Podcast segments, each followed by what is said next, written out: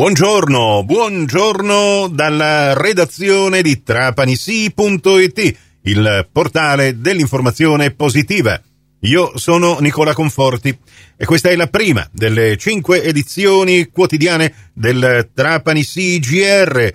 Vi ricordo che questa edizione potete ascoltarla anche in ribattuta su Radio Fantastica alle 13.30 e su Radio Cuore alle 14.30. Vi ricordo anche che tutte le edizioni del nostro giornale radio, anche quelle dei giorni passati, sono a vostra completa disposizione in versione podcast su Spotify o su trapanissi.it basta entrare nella home page e cliccare sull'apposito lettore. Se ne avete persa l'uscita radiofonica potrete così ascoltarle col vostro comodo attraverso il vostro smartphone il vostro personal computer a tutti voi anche per oggi martedì 14 novembre 2023 ben trovate e ben trovati all'ascolto Ben poco da aggiornare rispetto a quanto vi ho raccontato questa mattina nel corso dell'almanacco in merito alle previsioni meteo.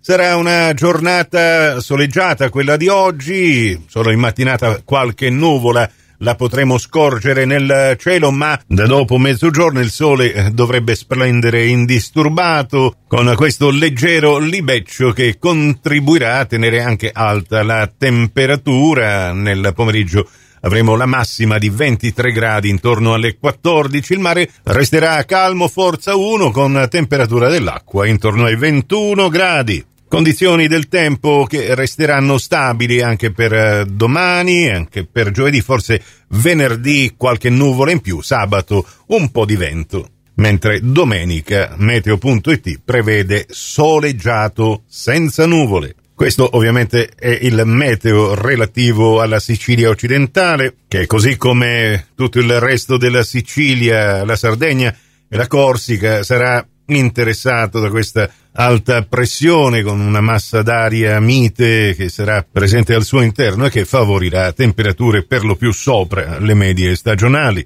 E visto che sarà bel tempo, un motivo in più forse per parecchi tifosi del Trapani Calcio per recarsi in trasferta a sostenere il Trapani nei sedicesimi di Coppa Italia. Vi ricordo che domani pomeriggio ci sarà questa partita all'Esseneto di Agrigento fra Acragas e Trapani. Chi vince passa agli ottavi. E poi il Trapani si dovrà concentrare sulla gara di domenica al provinciale contro il San Luca. E proprio dalla Calabria, dall'Aspromonte, arrivano le notizie che stanno un po' preoccupando tutto il mondo del calcio e della Serie D.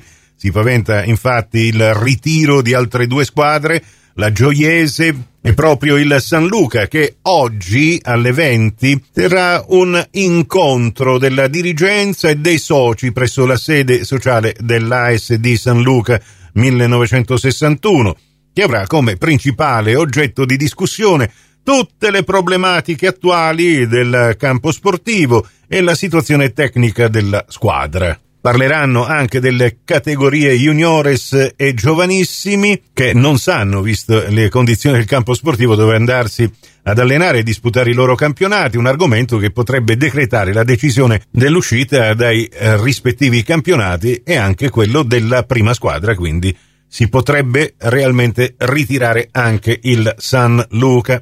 Dalla società fanno sapere che la riunione di questa sera rappresenta un momento cruciale per il futuro calcistico della squadra. Saranno prese decisioni di rilevanza strategica.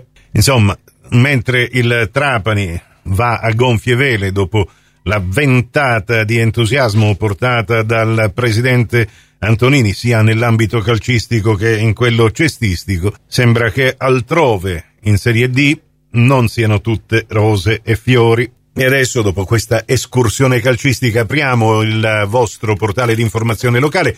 I titoli in primo piano su trapanisi.it. Controlli del NAS nelle mense scolastiche. È stata denunciata la titolare di una ditta nel Trapanese. Dalle verifiche dei carabinieri è emerso che i pasti destinati a diverse scuole della provincia di Trapani non corrispondevano a quanto previsto dal capitolato di appalto. È morto Ignazio Sanges fu sindaco di Erice e figura di spicco in Forza Italia. Sanchez aveva 78 anni e deceduto dopo una lunga malattia. È stato, tra l'altro, anche presidente della squadra di basket femminile, la Velo Trapani. E poi ancora tragedia sfiorata ad Alcamo, un masso si è staccato dalla montagna ed è finito su una casa. Sono state evacuate cinque abitazioni, oggi prosegue la messa in sicurezza dell'area interessata. Ci fermiamo qui, torniamo alle 11.30, in ribattuta alle 15.30 su Radio Cuore su Radio Fantastica, alle 13 su Radio 102 con la seconda edizione del Trapani CGR. Grazie dell'attenzione, a risentirci più tardi.